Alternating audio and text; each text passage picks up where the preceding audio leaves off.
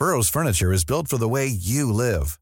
From ensuring easy assembly and disassembly to honoring highly requested new colors for their award-winning seating, they always have their customers in mind. Their modular seating is made out of durable materials to last and grow with you. And with Burrow, you always get fast, free shipping.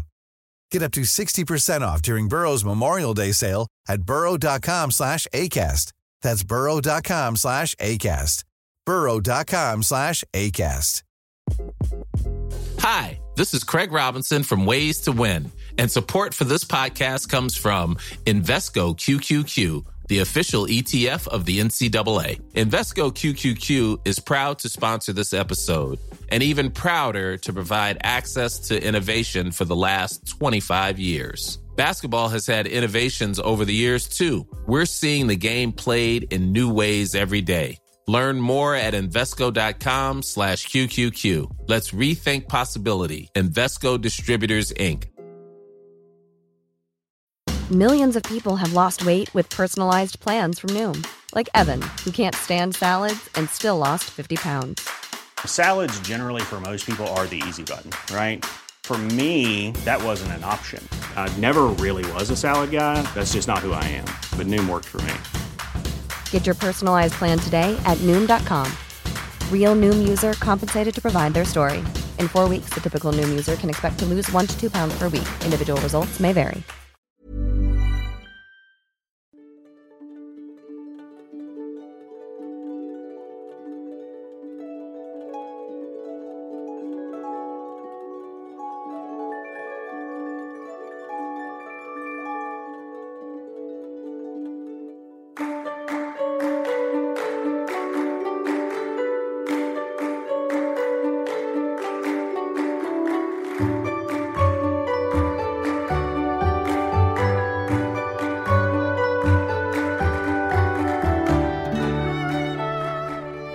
سلام. این اپیزود پنجاهم پادکست بی پلاسه و در آبان 99 منتشر میشه. بی پلاس پادکستیه که در هر اپیزودش من علی بندری به کمک همکارانم یک کتاب غیر داستانی رو به صورت خلاصه واسه شما تعریف می‌کنیم. مغز کتاب رو ایده اصلی نویسنده کتاب رو اونطوری که خودمون برداشت کردیم واسه شما تعریف می‌کنیم که شما هم اگر پسندیدید و مثل ما فکر کردید که این کتاب خوبه براتون به دردتون می‌خوره تهیهش کنید و بخونیدش یا اینکه اگر نسخه صوتی داره بشنویدش.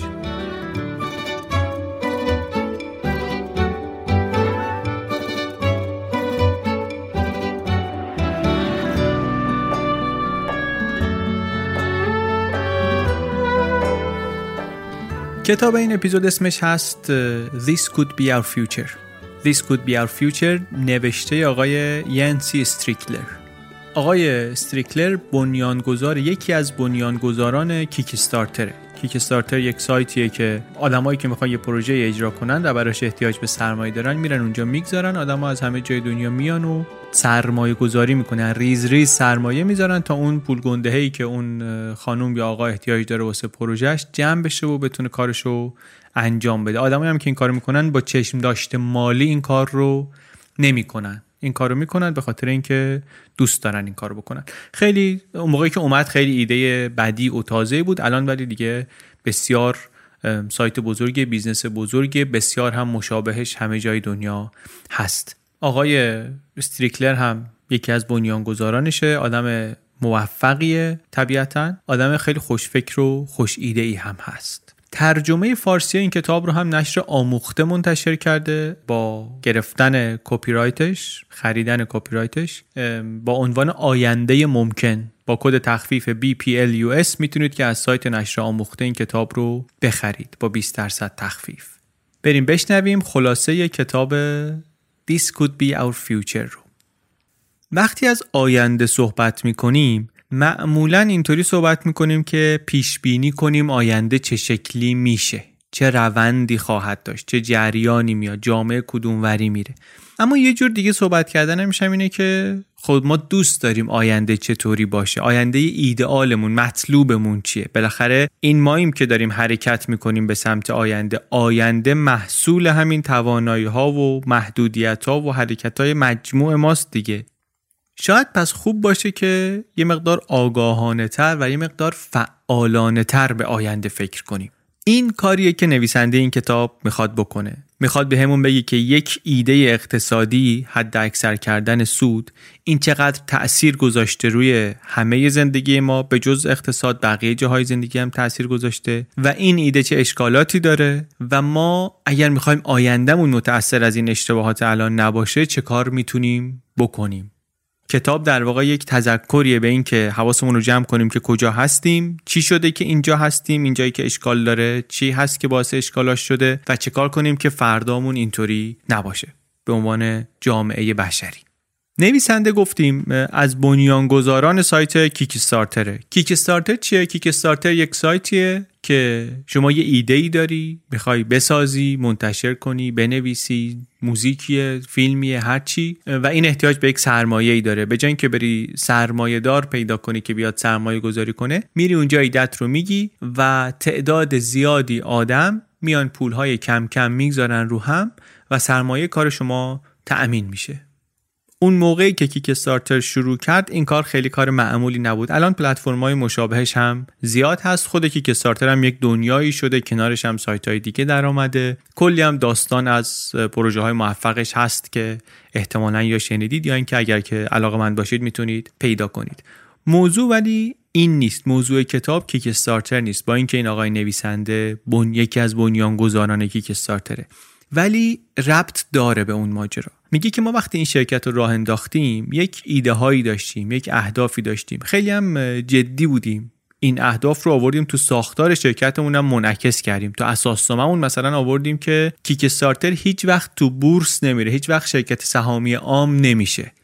کیک استارتر رو هیچ وقت نمی‌خوایم به پلتفرم‌های بزرگ بفروشیم. اینا خیلی تصمیم های مهمیه. چون وقتی شما یه شرکت کوچیک داری درست می‌کنی یه استارتاپی داری آخرش احتمالا یکی این کارا رو می‌خوای بکنی که خیلی پولدار بشی دیگه. یا مثلا می‌خوای بفروشی به یه کسی یا می‌خوای ببری تو بورس می‌خوای یه کار اینطوری بکنی. اینا ولی میگن ما از اول تصمیم گرفتیم این کارا رو نکنیم و این رو هم آوردیم اصلا تو اساسنامه که واقعا بعدا هم نتونیم این کارا رو بکنیم. شرکت رو اصلا به عنوان یک public benefit corporation ثبت کردیم. شرکت منافع عام عامه.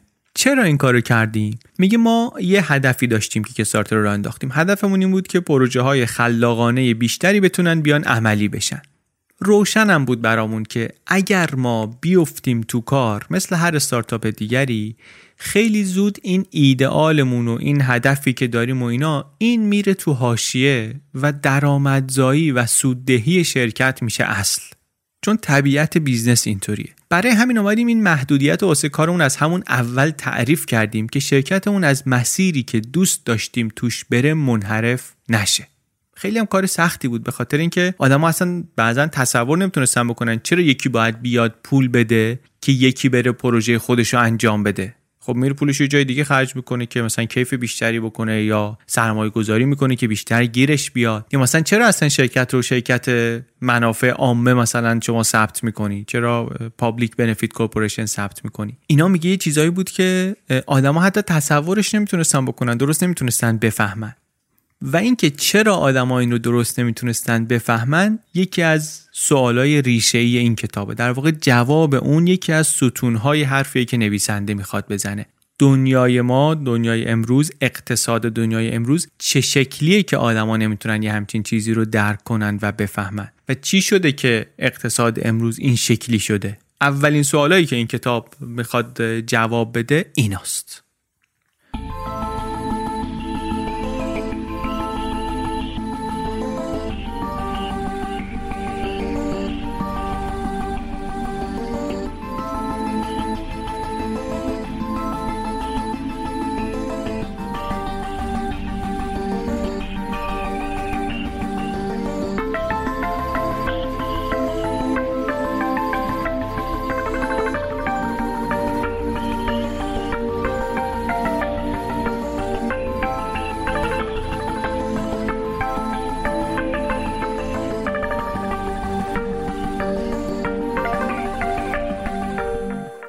دنیا چه شکلیه؟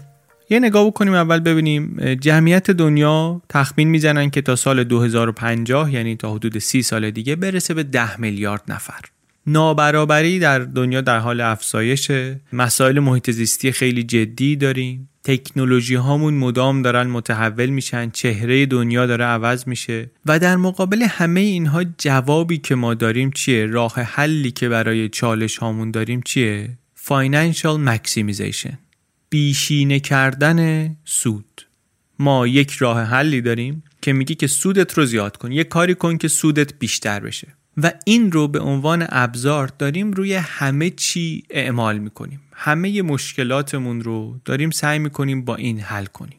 نویسنده میگه که این یه مقدار کوته بینان است. میگه ما اگر گونه انسان رو نگاه کنیم هوموسیپین ها رو نگاه کنیم مقایسه کنیم با گونه های دیگری که روی زمین آمدن از نظر مدت زمانی که ما روی زمین بودیم در مقایسه با گونه های دیگر ما مثل بچه ده ساله ایم ما حتی نوجوان هم نشدیم. یعنی ده ها هزار سال دیگه زندگی بشری باید پیش روی ما باشه. ولی یه طوری داریم رفتار می‌کنیم انگار آخر مهمونیه. آخر مهمونی دیگه شلوغ پلوغ کسی براش مهم نیست که کی می‌خواد بیاد تمیز کنه کی می‌خواد مرتب کنه. همه دارن میریزن و میپاشن. در حالی که ما حالا حالا ها اینجا هستیم حالا حالا ها باید زندگی کنیم اینجا. financial maximization خیلی نگاه ما رو محدود کرده نویسنده میگه. هم بیشینه کردن سود و هم یک سری پیشفرزای پنهانی. اینا با هم دیگه این دوتا دست به دست هم دادن و این وضع فعلی ما رو درست کردن. پیشفرزای پنهانی چیه؟ میگه یک سری الگوهای تصمیم گیری هست یک سری الگوهای رفتاری هست که اینا عادت شدن واسه ما. به چشم نمیان ولی ما همش ازشون استفاده می‌کنیم. متوجهشون نیستیم. تبدیل شدن به رسوم به سنت ها به قوانین اجتماعی به مناسک. این رنگو مثلا میپوشیم یا اون رنگو نمیپوشیم. خیلیشون هم یا علتی دارن یا یه کارکردی یه زمانی ممکنه داشتن. ولی الان دیگه لزوما اون کارکرد رو ندارن. منتها چون عادت شدن ما خیلی سخت نسبت بهشون حاضریم که تغییری رو بپذیریم. برامون اصلا سخت میشه که حالتی غیر از اون رو تصور کنیم. این مشکلیه که این حالتهای پیشفرز پنهانی ایجاد می‌کنن. پیشفرزا هم کلا می‌دونیم دیگه خیلی چیز مهمی اینکه گزینه پیشفرض یه چیزی باشه خیلی اثر گذاره یه مثال برای اینکه مطلب منتقل بشه نویسنده می‌زنه میگه شما آلمان و اتریش رو نگاه کنی نرخ اهدای عضو تو این دو کشور خیلی متفاوته. در حالی که دو کشور به هم شبیه از نظر فرهنگی اجتماعی خیلی نباید با هم فرق عجیب غریبی بکنن. منتها تو آلمان زیر 20 درصد آدما ثبت نام کردن واسه اهدای عضو تو اتریش تقریبا 100 درصد آدما. علتش هم این نیست که نگاه اینا به مرگ مثلا انقدر متفاوته. علتش اینه که اینا دو جور فرم مختلف فرم می‌کنن. فرض در آلمان اینه که آدم ها رضایت ندارن به اهدای عضو. اگر می‌خوان عضو اهدا کنن باید برن علامت بزنن بگن می‌خوایم اهدا کنیم تو اتریش ولی برعکس فرض اینه که آدم رضایت داره اگر می‌خواد که اهدا نکنه باید اعلام کنه. تغییر پیشفرض باعث یک تغییر بسیار بزرگ رفتاری در دو تا کشور شده. تفاوت خیلی بزرگ رفتاری در این دو تا کشور ایجاد کرده. پیشفرضا خیلی مهمن. حالا نویسنده میگه این سری پیشفرضا پیشفرضای پنهانی هستن و آدما سختشونه که حالت موجود رو هر چی که هست وقتی بهش عادت دارن سختشونه تغییر بدن. یکی از این پیشفرزهای پنهانی که بهش عادت کردیم و سختمونه که گزینه دیگری رو براش تصور کنیم همین بیشینه کردن سوده فاینانشال مکسیمیزیشنه یک گریزی هم می‌زنه به مفهوم GDP درباره GDP ما توی اپیزود آرمان شهری برای واقع گراها هم صحبت کردیم. گفتیم که GDP برای چی درست شده؟ اون کسی که مفهوم GDP رو وضع کرد توضیح داد که این برای اندازهگیری چه چیزهای خوبه برای اندازهگیری چه چیزهای خوب نیست. و بسیاری از کارهایی که امروز ما داریم می‌کنیم با GDP همون کارهایی که اون واضع GDP هشدار داده بود که این کارا رو باهاش نکنید ولی وقتی نگاه کنیم که GDP دقیقا چی رو داره اندازه می‌گیره اون وقت خیلی تعجب نمی کنیم که چرا وضع اقتصاد دنیای امروز اینه. GDP اونطوری که اون کتاب می‌گفت و اینجا هم داره میگه این معیار کافی نیست برای اینکه ما وضع دنیا وضع کشور رو بخوایم بفهمیم. GDP دنبال اینه که پول خرج شده باشه. شما هزار دلار اگه هزینه بکنین تو GDP میشه هزار دلار. حالا این هزار دلار رو شما خرج وکیل کرده باشی واسه طلاق یا خرج کرده باشی با خانواده رفته باشین تعطیلات. از نظر GDP اینا با هم فرقی نمی‌کنه. از نظر GDP خانواده ایدئال خانواده ای که یک ماشین پرمصرفی داشته باشه یک بیمار سرطانی هم داشته باشه هزینه شیمی درمانی اونم بخواد بکنه هر شب هم برن رستوران غذا بخورن خیلی هم GDP رو می‌برن بالا. مشارکت می‌کنن در بالا رفتن GDP ایدئال اصلا همینه. همه اینطوری زندگی کنن GDP می‌رسه به آسمون. ولی خب ما می‌دونیم که این خوب نیست. منتها تناقض اینه که خودمون داریم خودمون رو با همون معیاری میسنجیم که می‌دونیم معیاریه که ایدئالش ایدئال ما نیست. فقط هم در دنیای تجارت و دنیای مالی و اینها نیست. همه زندگی ما تحت این باور بیشینه کردن سود قرار گرفته الان. آموزش دولت سیستم درمانی سیستم علمی هر روز بیشتر و بیشتر اینا میرن زیر فلسفه بیشینه کردن سود. اونطوری اداره میشن اونطوری گزارش میدن و انتظارات هم ازشون اونطوری شکل می‌گیره. یه جمله خوبی داره نویسنده. میگه وقتی با این زاویه دید با این عینک بیشینه کردن سود به زندگیمون و به جامعهمون نگاه کنیم دیگه نهادهای اجتماعی نمی‌بینیم. دانشگاه و مدرسه و بیمارستان و اینا رو دارایی می‌بینیم املاک می‌بینیم. سوالمون میشه که خب این دانشگاه چقدر میارزه؟ چقدر میشه از این در آورد؟ از این بیمارستان چقدر میشه در آورد؟ همه چی واسمون میشه بنیاد اقتصادی. و خیلی وقتا هم فکر می‌کنیم که بالاخره سرمایه داری اینه بازار آزاد اینه. اندیشه های آدام اسمیتی مثلا همین بوده. آدام اسمیت در اواخر قرن 18 هم استدلال کرده بود که جامعه وقتی به بهترین شکلش کار می‌کنه که آدما بر اساس منافع شخصی خودشون عمل کنن. می‌گفت که قصاب و نونوا اینا دلشون به حال ما نسوخته که به ما غذا میدن یا به خاطر کار خیر به ما غذا نمیدن که. اینا دنبال اینن که منافع شخصی خودشون رو به دست بیارن. به دنبال منفعت شخصی خودشون سرویسی میدن که به درد ما هم می‌خوره. واسه همین ما لازم نیست قصاب مجبور کنیم یا اینکه بریم ازش خواهش کنیم که بیا گوشت به ما بده یا نون و بیا نون به ما بده. به ما نون میده به خاطر اینکه بقای خودش هم در همینه نیازهای خودش هم همینطوری تأمین میشه. این ایده مهمی هم بود. جامعه رو با اعتماد به این بسازیم که آدما تا جایی که بتونن از خودشون مراقبت می‌کنن. حواسشون به منافع خودشون هست. یک دست نامرئی وجود داره که نهایتا تعادل رو برقرار می‌کنه بین سرمایه و زمین و نیروی کار و اینها. یک چرخه تولیدی چرخه ابداع و بهبودی به راه میفته و در نهایت همه از این سود می‌برن. ایده ایده درستیه تصویر جذابه بالاخره این همه مدت هم جواب داده. منتها خوب که دقت کنیم می‌بینیم که یه سری چیزهایی که ما فکر می‌کنیم اینا به خاطر اندیشه های آدم اسمیتی که مثلا در زندگی ما هست و در اقتصاد امروز هست اینا تو حرفای این آدم نیست. نگفته که قصاب باید تا می‌تونه بیشتر مثلا کشدار داشته باشه استاندارداش رو تا جایی که می‌تونه بیاره پایین کیفیت کارش رو تا جایی که می‌تونه بیاره پایین دستمزد کارگرش رو تا جایی که می‌تونه کم کنه که سودش رو ماکسیموم کنه. همچی حرفی نزده. نگفته همه هزینه ها باید کم بشه تا از اون طرف سود سهامدار و مدیرای ارشد بره بالا. اینو اینو نمی‌تونی از توش در بیاری. ولی شرکت ها رو که نگاه کنی خیلی هاشون اصلا استراتژیاشون همینه. رویه استانداردشون همینه. سرمایه گذارا رسما از شرکت توقع دارن که این کارو بکنه. اصلا میگن سرمایه داری همینه خیلیا شرکت باید هر کاری که می‌تونه بکنه که سود سهامداراش رو بیشینه کنه. اگر نتونن بکنن سرمایه گذارا سهامدارا مدیریت شرکت رو عوض می‌کنن یکی میارن که بتونه بکنه بتونه سود بالاتری بده. تعارفی هم کسی با کسی نداره.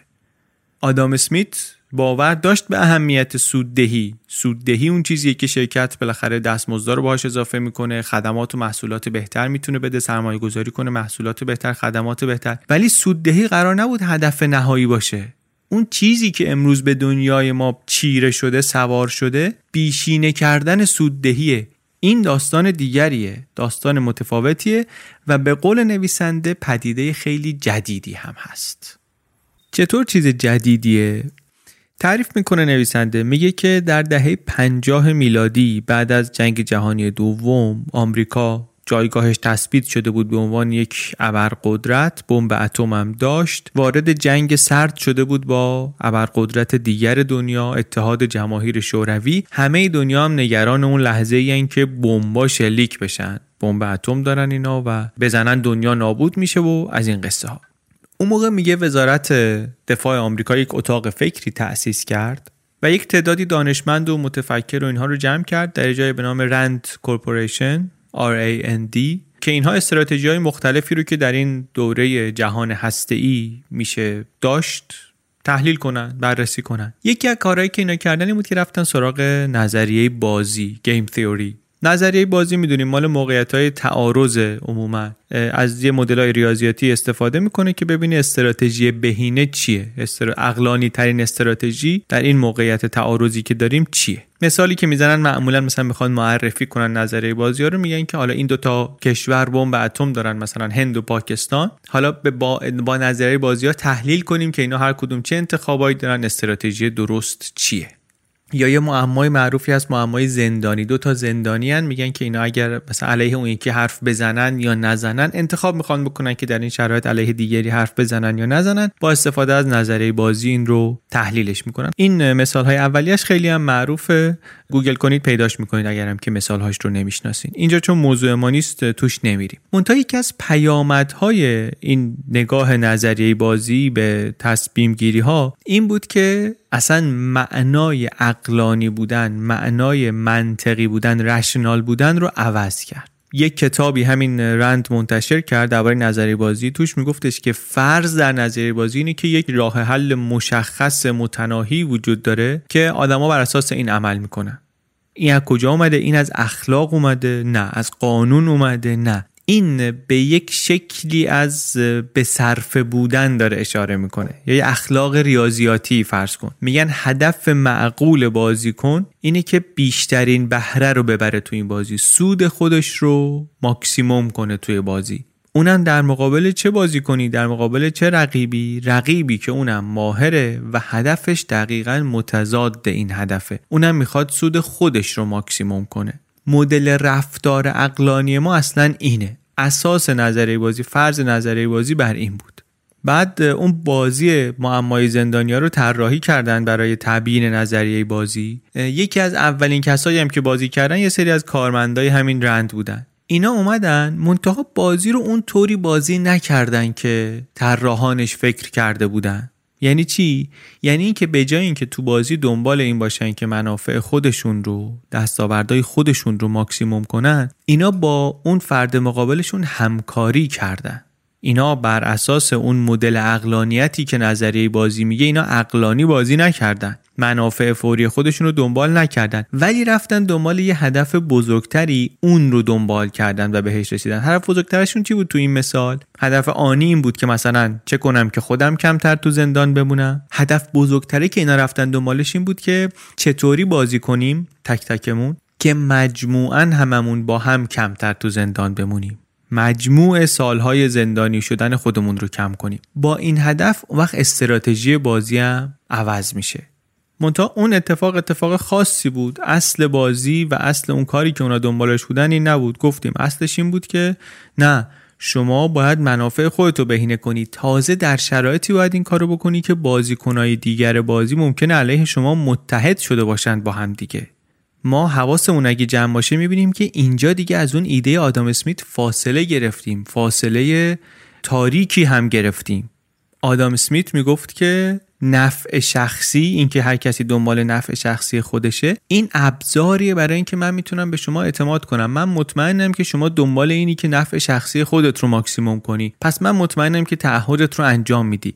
حس اعتماد میده به من اینکه تو دنبال نفع شخصی خودت هستی. اینجا ولی نه اینجا نفع شخصی باعث بیاعتمادی منشأ بیاعتمادیه. نویسنده میگه که رفتار آمریکا در برابر شوروی رو همین طرز تفکر شکل داد و البته میگه وقتی که مسئله بمب اتم و نابودی کامل و اینها راه حل معقولی هم شاید باشه. مشکل ولی از اینجا ناشی شد که این فلسفه خیلی زود و خیلی سریع آمد در زندگی روزمره ما هم شایع شد. هر کدوم از آدما هم مشغول شدن جنگ سرد خودشون رو اداره کردن. هر کسی شروع کرد خودش رو نجات دادن. همه علیه هم شدن. حالا دستشون هم پر ابزار ریاضی هم دارن. نظریه بازی ها هم بلد شدن. در دل این تحولات سال 1970 میلتون فریدمن معروف ترین اقتصاددان اون موقع دنیا آمد ایده بیشینه کردن سود رو مطرح کرد. financial maximization رو. فریدمن آدمی بود که فقط هم اینطوری نبود که نظریه پرداز اقتصادی باشه. نوبل اقتصاد برد بعدا. مشاور اقتصادی تاچر بود. مشاور اقتصادی ریگان بود. سال 70 یک سرمقاله نوشت در نیویورک تایمز در دفاع از financial maximization آمریکا هم موقع درگیر جنگ ویتنام هنوز. جنبش های حقوق مصرف کننده ای مثل کارهای رالف نیدر دنبال این هستن که شرکت ها در مقابل منافع اجتماعی منافع جامعه مسئولیت پذیری داشته باشن و فریدمن اومد گفتش که این جنبش ها اصلا قضیه رو اشتباه فهمیدن. درباره رالف نیدر صحبت کردیم توی اپیزود پوست در بازی. نسیم طالب ازش تعریف می‌کرد. همونجا هم گفتیم که آدم خیلی جالبیه. یوتیوب ویدیو ازش زیاد هست. اگه ماجراش و دادگاهش و مبارزه یک عمر مبارزش رو علیه شرکت های بزرگ نمی‌دونین حتما دنبالش کنید فریدمن تو مقالش نوشت که نه اینا اصلا اشتباه فهمیدن قضیه رو. اینکه ما بگیم شرکت یک چیزی مدیونه شرکت به اجتماع مدیونه این اصلا معنی نداره. شرکت که آدم نیست که نمی‌تونه مسئولیت داشته باشه. مسئولیت اجتماعی گفت اصلا یک دکترینیه که اساسا داغون کننده است. مسئولیت اجتماعی کسب و کار اینه که سود بده. همین حرف که مسئولیت اجتماعی یک کسب و کار اینه که سود بده شد کم کم شعار و اصل اساسی در رفتارها و تصمیم گیری های دنیای تجارت و بعدا کل جامعه. شکل قالب کار و تجارت این شد که هر کاری که می‌تونیم باید بکنیم که سوددهیمون حد اکثر بشه.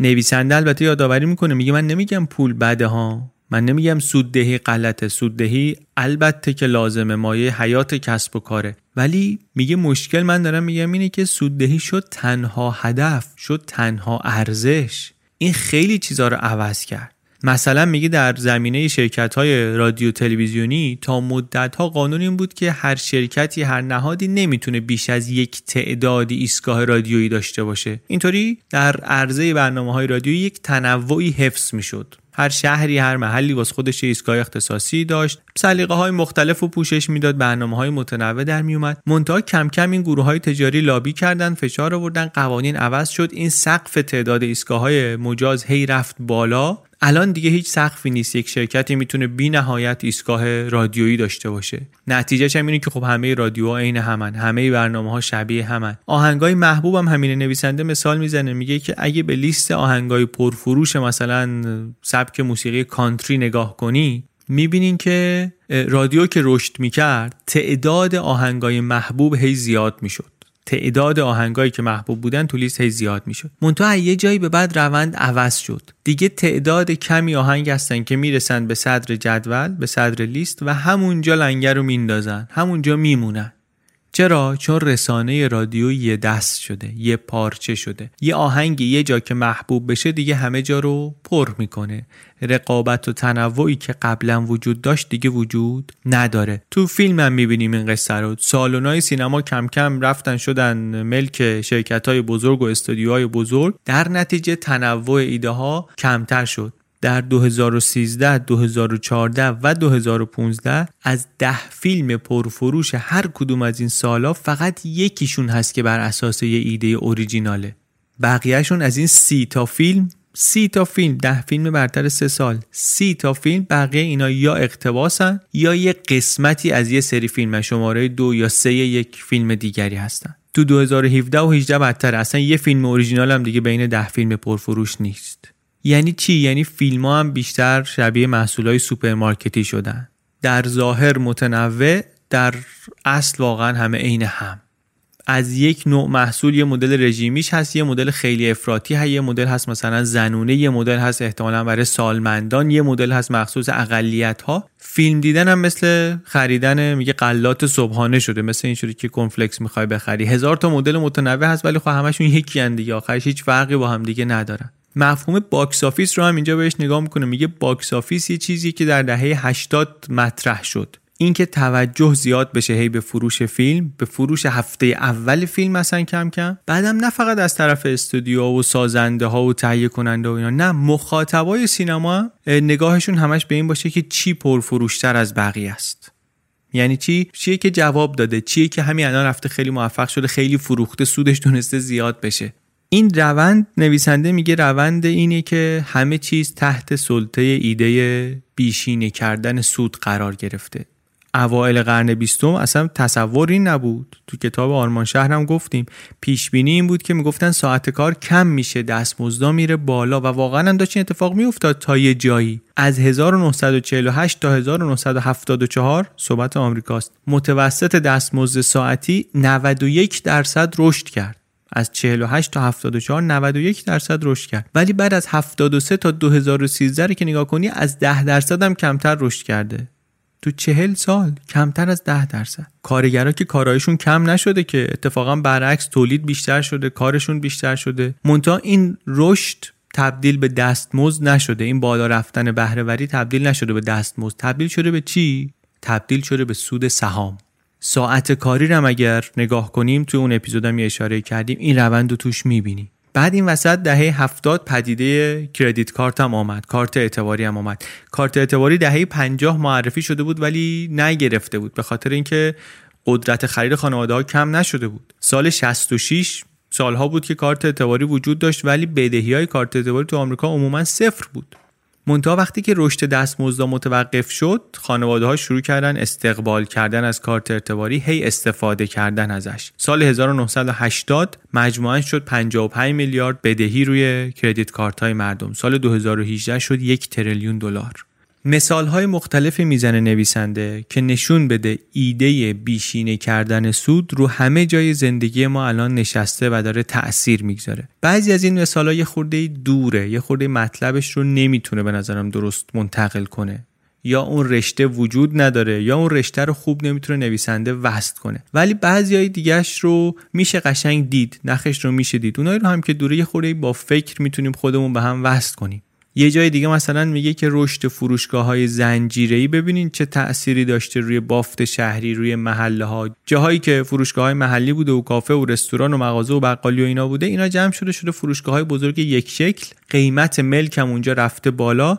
ترکیب جمعیتی منطقه رو هم تغییر داده. یعنی ایده بیشینه کردن سود اثر گذاشته روی محله ها روی شهرها روی جامعه ها روی تحصیلات رو تحقیقات دانشگاهی به خاطر اینکه سرمایه گذاری رو تحقیقات بنیادی به شدت کم شده. چرا؟ چون سوددهی فوری ندارن. در حالی که ما خیلی از چیزهایی که داریم رو مدیون همین تحقیقات بنیادی هستیم. اون روزی که اینترنت داشت شکل می گرفت کاملا با بودجه دولتی و به عنوان تحقیقات بنیادی داشت انجام می شد واسه سوددهی فوری نبود. کلی وام بود اون موقع کلی fund بود کلی grant بود برای مخترعین و مبدعین و اینا. اصلا دیگه به اون شکل خبری از اونها نیست. شرکت اپل که امروز میلیاردها دلار داره در حسابهای offshore که مالیات نده شرکتیه که وقتی شروع کرد از یه وام استارتاپی دولتی استفاده کرد. این خیلی حرف درستیه. یه تیکه خارج از کتاب هم می‌تونیم بهش اضافه کنیم که واقعا این ابداعاتی که ما امروز می‌بینیم در تکنولوژی اینا سوار پیشرفت های علمی هستن که سی سال پیش در قالب تحقیقات بنیادی و پایه‌ای داشتن انجام می‌شدن. دنبال اینم نبودن که یک محصولی تولید کنن. یه محققی داشته کنجکاوی علمی می‌کرده. الان ولی نمیشه این کاری کرد. تحقیقی اگر نتیجه عملی فوری نداشته باشه بودجش قطع میشه. نتیجه این رو وقت سی سال بعد می‌بینیم. اون چیزی که قطار علم رو برده جلو ما امروز این دستاورداش می‌تونیم استفاده کنیم. چیزی که ما الان داریم ادامهش نمیدیم.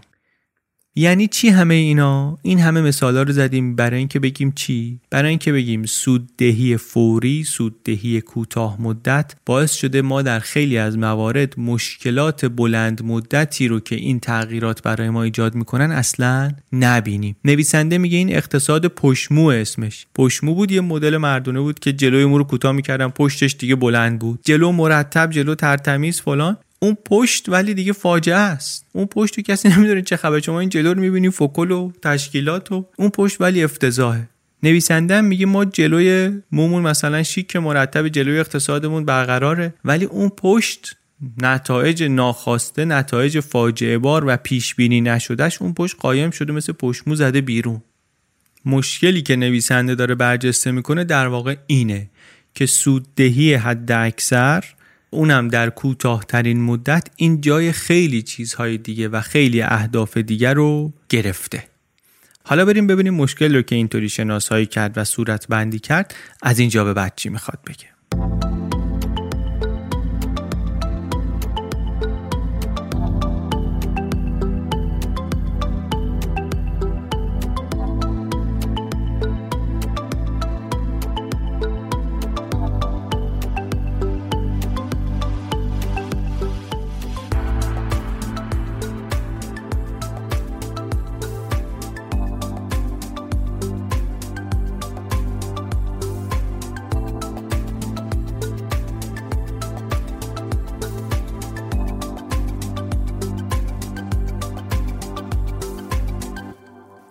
حالا سوالی که نویسنده می‌پرسه اینه که آیا تن دادن به این روند اجباریه؟ آیا اینطوریه که ما هیچ کاری از دستمون بر نمیاد؟ هیچ کار نمی‌تونیم بکنیم که آینده طور دیگری باشه؟ یاد اون دیگه اپیزودم با چی شروع کردیم؟ گفتیم که درباره آینده حرف زدن خیلی وقتا پیش بینی آینده است. ولی یه وقتایی هم می‌تونه این باشه که خب آینده چطور دوست داریم باشه؟ ما چه کار می‌تونیم بکنیم برای اینکه آینده شبیه بشه به اون چیزی که بیشتر دوست داریم؟ اینجا جایی که نویسنده میگه که باید با دقت عمل کنیم.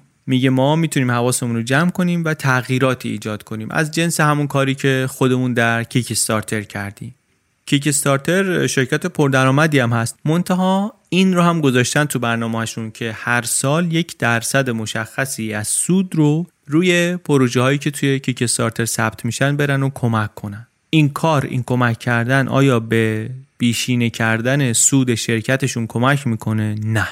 پس چرا این کارو می‌کنن؟ سوددهی شرکت که بالاخره یکی از اهداف وجودی شرکتشونه. این کارو می‌کنن به خاطر اینکه بله سوددهی هدف خیلی مهمی هست و اگر تأمین نشه یعنی اگر شرکت سودده نباشه خب ممکن اصلا وجودش به خطر بیفته. ولی تنها هدف شرکت نیست. تنها ارزش شرکت نیست. بنابراین بعضی چیزا هست که نمی‌خوان نمی‌تونن فدای بیشینه کردن سود بکننش. این کارها رو میشه کرد. هم از دنیای business مثال می‌زنه نویسنده که میشه کرد یه مثال بارزش واقعا خودشونه. هم از دنیاهای دیگه مثال می‌زنه. یه مثال بسیار جالبی که می‌زنه از دنیای موزیکه. ادل رو مثال می‌زنه خواننده بریتانیایی رو. میگه در سالهای اخیر musician ها و خواننده ها درآمدشون بخش بزرگی از درآمدشون از کنسرت ها و از اجراهای زنده است. یک اتفاقی که اینجا برای اونایی که خیلی پرطرفدار و محبوبن میفته اینه که یه کنسرت می‌ذارن بعد بلیتشو مثلا می‌ذارن 50 دلار 60 دلار هرچی. بعد یه گروهی میان این بلیت ها رو می‌خرن زیادم می‌خرن. با یه ابزارهای تکنولوژی میان مثلا می‌تونن یه کاری بکنن زیاد بلیت بخرن. بعد بلیت ها رو ببرن دست دو تو بازار سیاه بفروشن. تو سایت های دیگه ای که اصلا واسه همین کار هست میرن میفروشن. ماجرا هم خیلی سرصداش در اومده. اینطوریه که اصلا بعضی از این سایت های بلیت فروشی خودشون یه سایت دیگه ای دارن خودشون کمک می‌کنن به اونایی که میان بلیت ها رو اول می‌خرن. بعد تیکت مسترز فکر کنم میگه که یه سایت دیگه داره خودش هستن که بلیط ها رو دست دو بعدن میرن اونجا میفروشن تو سود اونم شریکه. کار چرکی هم هست دیگه به خاطر اینکه کنسرت عدل که مثلا اینقدر آدما دوست دارن برن و اینا بلیتش گرون نیست. مثلا 50 دلار قیمتش. قیمت خیلی عجیب غریبی نداره. ولی انقدر زود خریده میشه همه بلیتاش. و بعد میره توی اون بازار سیاهه 50 دلار و 100 دلار 200 دلار 500 دلار یه به قیمت های خیلی عجیب غریبی ملت می‌خرن. در نتیجه اون کسایی که میان کنسرت اون کسایی نیستن که بیشتر از همه دوست دارن بیان کنسرت. اونایی که پول بیشتری تونستن بدن. این رو بعضی از آرتیستا دوست نداشتن. از جمله خود ادل کسی بود که گفت من این رو دوست ندارم. این بیشینه کردن سود هست. خیلی از آرتیست هم خودشون شریکن واقعا تو این کار. band ا خواننده ها خودشون تو اون چون بالاخره سود بیشینه میشه دیگه میره دست دو اونجا قیمت بالاتره. از قبل اگه بسته باشن اینا هم بیشتر گیرشون میاد. ولی ادل گفت نه من نمی‌خوام اینو. آدم جالبی هم هست ادل. داستان زندگیش و داستان آلبوماش و اینا رو اگر که کنجکاوید بدونید اپیزود دوم پادکست آلبوم درباره ادل بود. گفت من این سیستمو نمی‌خوام. به خاطر اینکه اون طرفداری که می‌خواد بیاد منو ببینه چی؟ من هیچ مسئولیتی در قبال اون ندارم. من اتفاقا می‌خوام اون کسی که بیشتر از همه دوست داره بیاد من رو ببینه من می‌خوام کنسرت رو با اونا برم نه اونایی که بیشتر از همه پول دارن بدن چون اصلا کنسرتم اونطوری کنسرت بهتری میشه. و نمی‌خوام مثلا طرف همه پسندازش رو فرض کن بذاره بیاد کنسرت. اصلا قرار این نیست. چرا حالا کتاب عدل رو مثال می‌زنه؟ به خاطر اینکه عدل بجز اینکه خواننده محبوبیه و با این مسئله راحت نبود و مخالف بود یه قدمم ورداشت و یه کاری کرد. چیکار کرد؟ سال 2015 که می‌خواست بیاد تور بذاره کنسرت بذاره و بعد از چند سالم می‌خواست این کارو بکنه گفت من با یک استارتاپ انگلیسی به نام سانکیک. با اینا دارم همکاری می‌کنم. اینا یک الگوریتمی درست کردن که می‌تونن طرفدارای وفادار من رو پیدا کنن. از روی اینکه مثلا حالا کی بیشتر گوش داده موزیکو یا هرچی. الگوریتم میره پیدا می‌کنه که وفادارترین طرفدارای عدل کی هستن؟ بعد بلیط ها رو فقط واسه اونا می‌ذاره کنار. اونا می‌تونن بخرن. چرا؟ چون الگوریتم درست الگوریتمیه که به وفادارترین طرفدارها پاداش بده نه به پولدارترینشون. آدمی که اونقدر وفادار باشه وقتی بلیتو می‌خره دیگه نمیره دست دو بفروشه. واقعا می‌خواد بیاد. اون بلیتا سر از بازار سیاه در نمیاره. واقعا هم وقتی بعدا آمار رو نگاه کردن دیدن آره درصد خیلی کمتری از بلیت های این کنسرت ها رفت تو بازار سیاه. درآمد عدل البته کمتر شد نسبت به اینکه مثلا اگه با همون روال قدیمی می‌رفت. یعنی سود خودش رو بیشینه نکرد با این کار. هرچند بالاخره درآمدش بازم کم نبود درآمد خیلی زیادی داشت. ولی ولیوی اصلی که اینجا وجود داشت این بود که به چیزهای دیگه توجه کرد. ارزش های دیگری رو هم در نظر گرفت. فقط و فقط به سود اون لحظهش توجه نکرد. ایده اصلی نویسنده همینه. میگه ما باید یه راهی رو یه راههایی رو پیدا کنیم که بتونیم در کنار این سود که ارزش مهمیه ارزش های دیگر رو هم برای خودمون حفظ کنیم. اون ارزش ها چی نمی‌دونیم. هر کسی ارزش های خودشو داره. مونتا اینا رو می‌تونیم طبقه بندی کنیم در سطح های مختلف در سطح های فردی گروهی کوتاه مدت بلند مدت. اون چیزی که الان برای من مهمه دو فردای دیگه هم برای من مهمه یا نه؟ در بلند مدت هم ارزش داره یا نه؟ اون چیزی که برای من مهمه برای جمعمون چه اهمیتی داره؟ جمع یعنی چی؟ یعنی جامعهمون جامعه ما. ممکنه بگی جمع من یعنی محله من. ممکنه بگی جمع من یعنی کشور من. جمع من یعنی بشریت. اون نفعش در چیه امروز؟ اون نفعش چیه در آینده اصلا؟ این طرز فکر رو نویسنده برای اینکه توضیح بده میاد یک مدلی معرفی می‌کنه. مدل بنتو.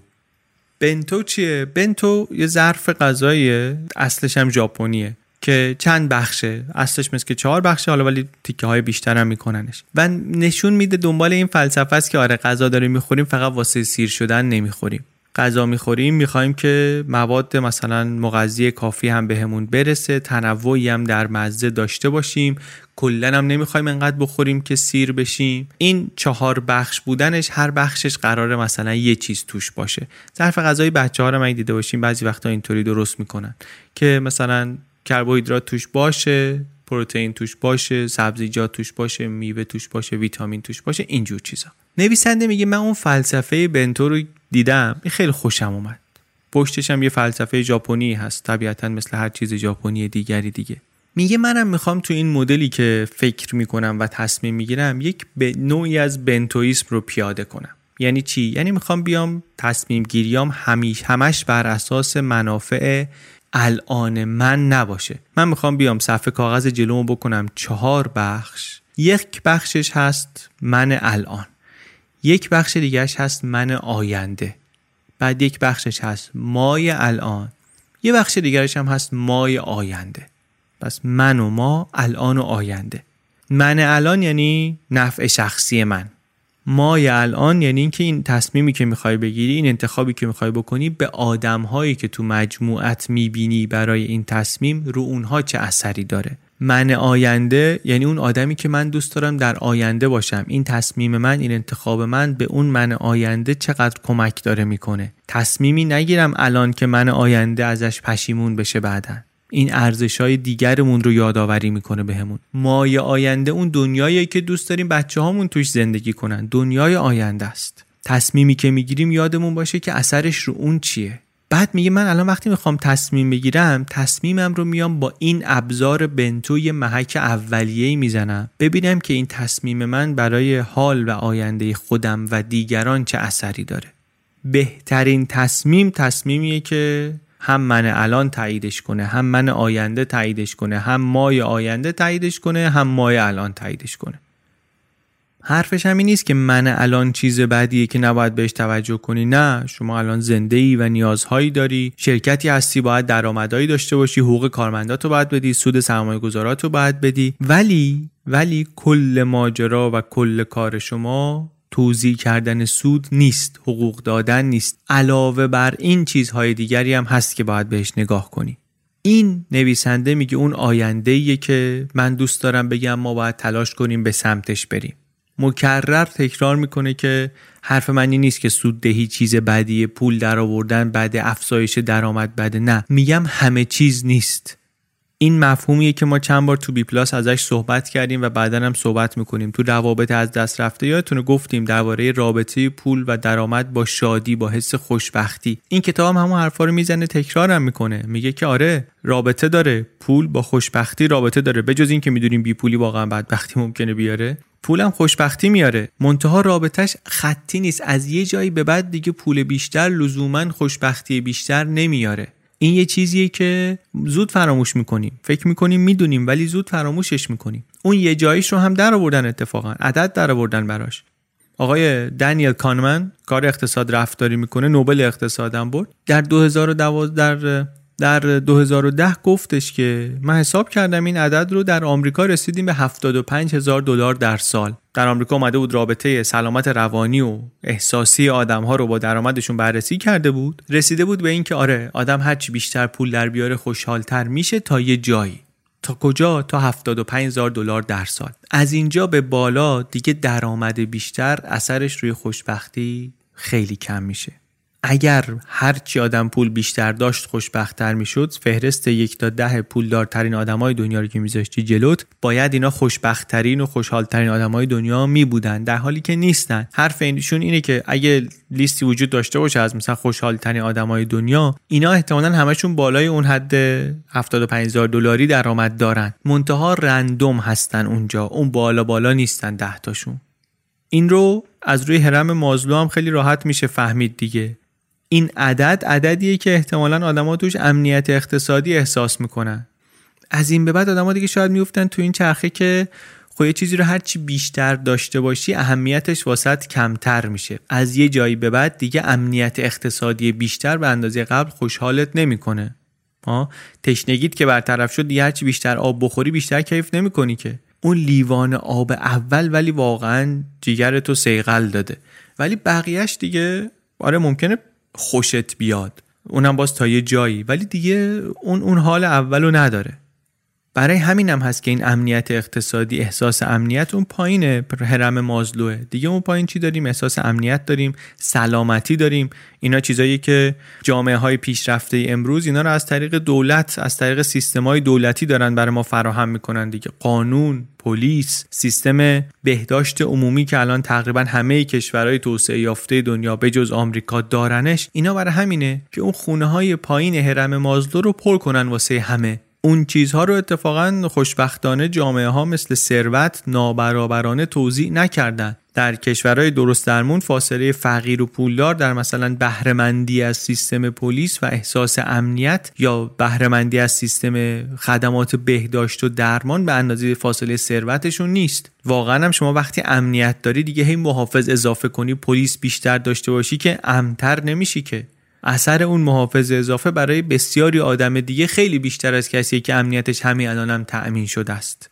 منتها این حرفی رو که به ظاهر بدیهی می‌رسه ما واقعا سیستم جامعهمون داره این حرف رو دنبال نمی‌کنه. سیستم اقتصادمون این رو دنبال نمی‌کنه. چرا؟ چون افتاده تو دام financial maximization بیشینه کردن سود.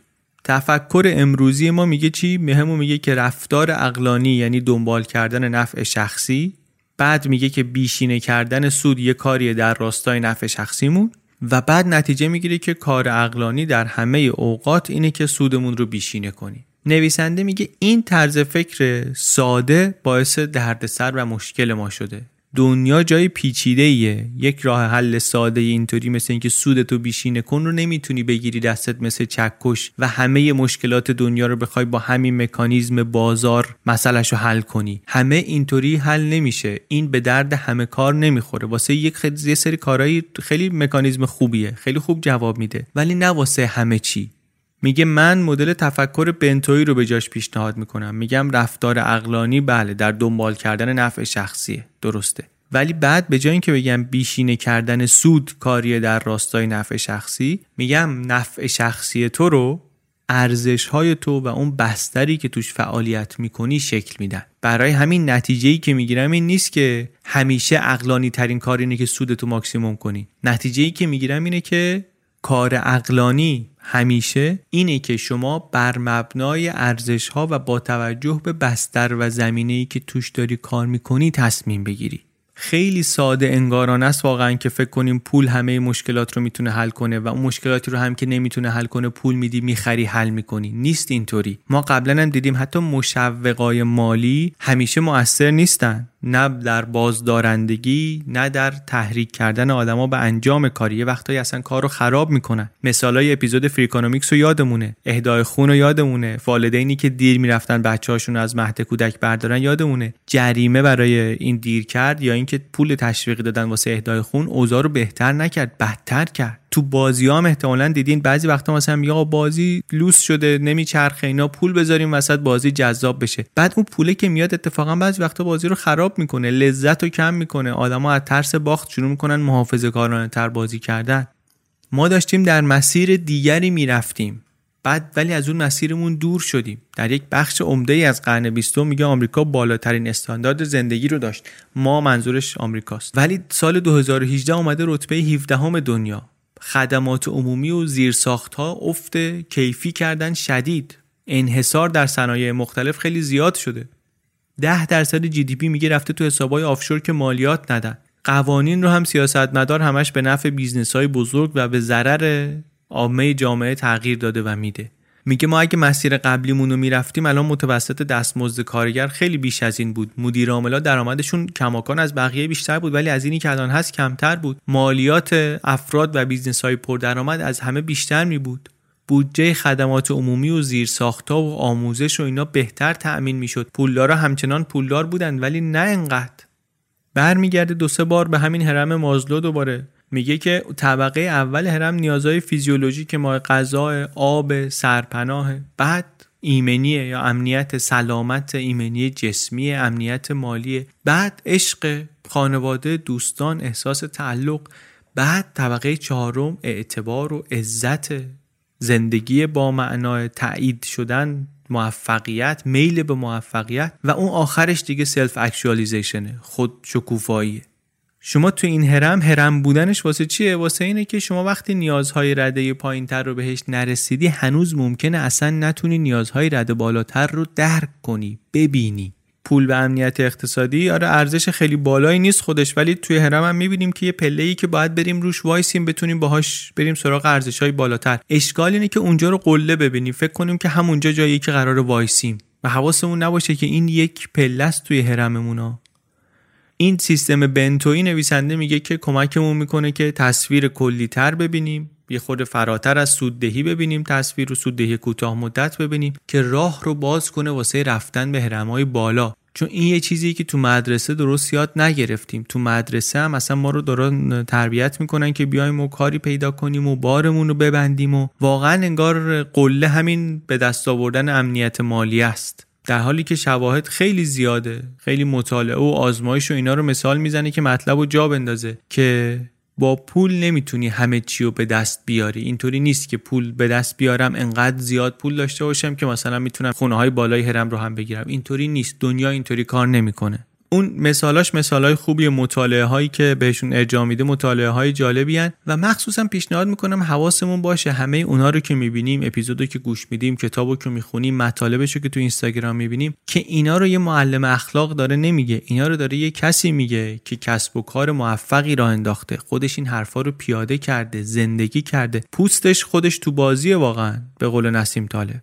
داره به ما کمک می‌کنه. این مدل بنتوی رو داره به ما میده به ما قرض میده یادمون میده که ما هم بتونیم هم در سطح فردی در سطح شخصی اینو اعمال کنیم هم در سطح سازمانی هم در سطح اجتماعی. این ارزش های سازمانیمون رو اینطوری ببینیم. نه به این معنی که ارزش های سازمانی رو می نویسن قاب می‌کنن می‌زنن به دیوار. شرکت انران یکی از رسواترین شرکت های تاریخ جز ارزش های سازمانیش کرامت و احترام بود. اون که خب به درد همون قاب کردن و به دیوار زدن می‌خوره. ولی به واقعا تو تصمیم گیریامون این رو ببینیم.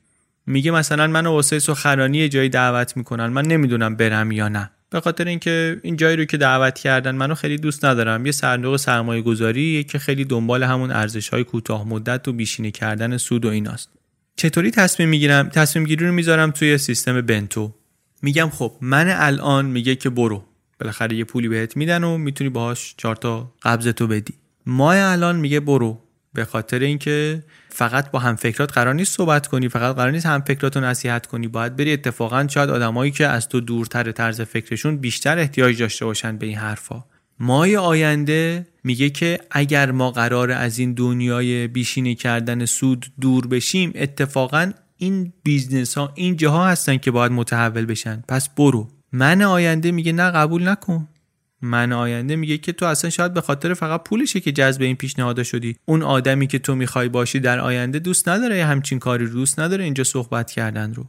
و واقعا هم اینطوریه که توی بیشتر موارد وقتی میندازی توی بنتو تصمیم گیری تو اونجا می‌خوای پیاده کنی می‌بینی که ساده نیست اینطوری نیست که هر چهار تا خونه جوابشون یکی باشه.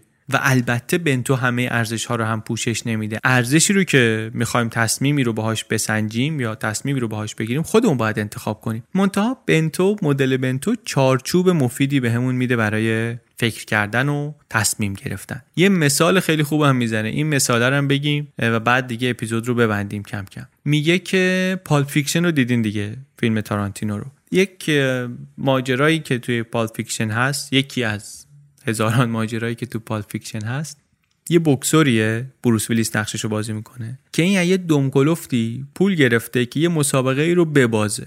پول رو می‌گیره بعد نظرش عوض میشه تصمیم می‌گیره مسابقه رو نبازه. مبارزه می‌کنه و می‌زنه و طرفو میندازه و و بعدش هم مثل پلنگ از پنجره فرار می‌کنه میره بیرون میره موتل پیش دوست دخترش میگه وسایل رو جمع کن بریم. همه چی هم آماده است. پولم از مارشلوس والاس گرفته و جمع می‌کنن برن. یهو می‌بینه که دختره بابیان یک ساعتی رو که خیلی برای بروس ویلیس مهم بوده جا گذاشته. ساعت خیلی ارزش نمادین داشته واسش. حالا باید تصمیم بگیره بوچ این شخصیت بروس ویلیس که ریسک کنه برگرده بره خونش دنبال ساعته یا اینکه نه ولش کنه. تصمیم خیلی مهمیه. تصمیمی هم هست که آخرش کلی آدم به خاطرش کشته میشن. و خیلی کلنجار میره با خودش که چه کنه چه نکنه و آخرش میره. میره و این کارو می‌کنه. نویسنده میگه که این تصمیم تصمیم منطقی بود. با اون مدلی که تو این اپیزود شنیدیم تو این کتاب از این نویسنده شنیدیم و خوندیم. آیا این تصمیم منطقیه؟ خب کار منطقی همیشه در دنیای امروز اینه که ما به من الانمون فکر کنیم. منفعتمون رو در اینجا و اکنون بیشینه کنیم. دم رو بچسبیم. با این نگاه تصمیم بروس ویلیس منطقی بود. آیا داره در جهت منافع شخصی خودش عمل می‌کنه؟ واقعا اینطور به نظر نمی‌رسه. چون که خب اگه اینطوری بود جونشو برمی داشته نمی‌رفت دیگه. بعدش هم مثلا حالا یه ساعت دیگه می‌خرید. ساعت می‌خواد زمان نشون بده دیگه. ولی ولی حالا آیا زاویه ای هم هست؟ آیا عینکی هم وجود داره که اگر اون رو بزنیم از نگاه اون عینک این تصمیم تصمیم منطقی باشه؟ شاید واقعا یک ارزش هایی باشن که داره اینطوری با این تصمیم به اون ارزش ها می‌رسه. یک صحنه هست توی فیلمنامه Pulp Fiction هست ولی تو فیلم نهایی که ما دیدیم نیست. این قشنگ این نمودار bento ی تصمیم گیری بروس ویلیس رو نشون میده. خیلی واضح جمله به جمله. توی اون صحنه تو فیلم نامه است دیگه صحنه فیلم برداری نشده یا تو فیلم نیست. تو صحنه با خودش صحبت می‌کنه بروس ویلیس. میگه چیکار باید بکنم؟ چیکار دارم می‌کنم؟ میگه نباید برم. از این آدما با خودشون حرف می‌زنن هی حرفاشون رو نقض می‌کنن. در جمله بعدی جمله قبلی رو نقض می‌کنن. میگه نباید برم. این جوگیریه. من کارهای جوگیری نباید بکنم. بابام اگه بود؟ می‌فهمید. قبول می‌کرد. زندگیمو نباید به خاطر یه ساعت به خطر بندازم. بعد میگه نه. این که این هر ساعتی نیست که این ساعت نمادیه که بابام و باباش و بابای باباش و اینا در جنگ قهرمانانه جنگیدن. این ساعت رسیده به دست من. منم الان تو جنگم. پول مارسلوس والاس رو زدم و جنگ جهانی دوم خودم رو شروع کردم. اینطوری که بهش نگاه می‌کنی اصلا حماقت نیست برگشتن دنبال ساعت خطرناک هست ولی حماقت نیست. یه چیزایی تو این دنیا هست که ارزشش رو داره که برگردی دنبالشون. قشنگ مونولوگر رو بخونی انگار داری بنتو رو چک می‌کنی. من حالاش میگه ولش کن اینم یه ساعت دیگه. مایه حالاش میگه به زندگی خودت و فابین فکر کن. بازی نکن با زندگی برگرد جونتون رو بردار در رو. من آیندهش یادش میاره که ارزشاش چیان که این هر ساعتی نیست. و مایه آیندهش بهش میگه که خانواده این نشان خانوادگیه که می‌خوای نگه داری. سه نسل جنگیدن این رسوندن به تو تو می‌خوای بجنگی برسونی به بعدی. به آدمهای آینده می‌خوای معنا و نشانی بدی برای مبارزه اینطوری اصلا باید برگردی دنبال ساعته. از این زاویه اصلا کاملا برگشتن اقلانی هم هست. خطرناکه ولی اقلانیه چرا؟ چون یه چیزایی تو این دنیا هستن که ارزش برگشتن دارن. با این سیستم فکر کردن و ارزیابی تصمیم می‌گیره بروس ویلیس برگرده و ساعته رو ورداره و بعدش هم که فوقع اما وقع چی میگه سیستم بنتوی به ما؟ یه تصویری به ما میده. درسته که جواب خونه های مختلف یکسان نیستن در اغلب موارد ولی نوشتن اینها یا تجسم کردنشون فکر کردن بهشون به ما به عنوان یک آدم یا شرکت یا سازمان یا اجتماع یا ملت کمک می‌کنه که دست کم با آگاهی بیشتری تصمیم بگیریم. وقتی می‌خوایم تصمیم بگیریم فقط به نیازهای فوریمون فکر نکنیم. مقهور یا از اون بدتر سودجویی افسار گسیخته لحظه ایمون نشیم. البته نرم افزاری نیست واقعا که مثلا مشکل رو بدی بهش راه حل از اون بده بیرون. ولی کمکت می‌کنه که تصمیمت رو با چشم بازتری بگیری. به خاطر اینکه نشونمون میده که اون منطقی که بیشتر تصمیمامون رو داریم باهاش می‌گیریم فاینانشال مکسیمیزیشنه بیشینه کردن سوده. و اون هرچند منطق درستیه ولی فقط یک چهارم تصویره. رژیم غذایی سالم چهار تا بخش داره حداقل. تصمیم گیری حداقل سه جای دیگر رو باید نگاه کنه.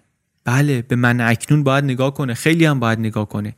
ولی من آینده و مای اکنون و مای آینده رو هم باید ببینه. اونا تو معادله های ما عموما حذف شدن. هشداری که داره نویسنده به ما میده در یک کلام اینه که آره این بیشینه کردن سود راه حل بسیار ساده برای مشکلات پیچیده مسائل پیچیده دنیا. چکشیه که دستمون گرفتیم و همه چی رو میخ می‌بینیم. و واقعا همه چی میخ نیست. واقعا بعضی چیزا پیچه. راه حلای پیچیده تری لازم داره.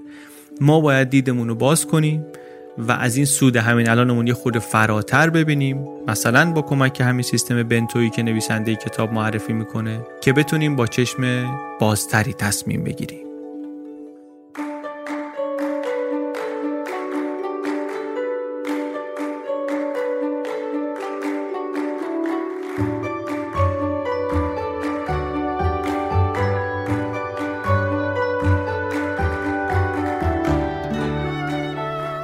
چیزی که شنیدین اپیزود پنجاهم پادکست بی پلاس بود. این اپیزود بی پلاس رو من علی بندری به کمک عباس سیدین و امید صدیق فر درست کردیم. موسیقی این اپیزود هم کار پیمان عربزاده بود. این اپیزود خلاصه کتاب This Could Be Our Future بود.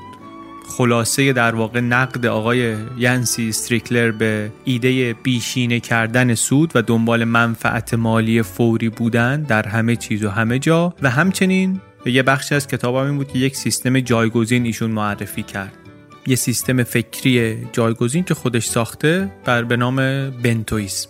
درباره بنتویسم و اینکه چطوری کار می‌کنه چطوری توش تمرین کنیم و اینا هم تو سایت خود نویسنده می‌تونید چیز بخونید.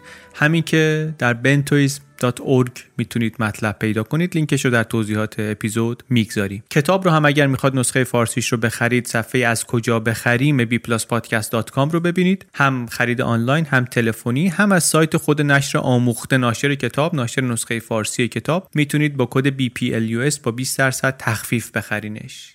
نسخه الکترونیک این کتاب رو هم می‌تونید از فیدیبو بگیرین. فیدیبو اپلیکیشنیه که توش می‌تونید هم این کتاب رو هم کلی دیگه از کتاب های بی پلاسی و غیر بی پلاسی رو بخونین یا بشنوین. خیلی از کتاب ها نسخه صوتی دارن و در فیدیبو می‌تونید نسخه صوتیشون رو هم بشنوین. کتاب آینده ممکن ترجمه فارسی این Could Be Our Future هم اونجا هست. بی پلاس رسید به اپیزود 50 خیلی خیلی خوشحالیم که تونستیم درباره این همه ایده و نویسنده و فکر و کتاب جالب با شما صحبت کنیم. اثر بی پلاس رو خود من این بوده که کنجکافترم کرده تو این سالها دنیامو بزرگتر کرده.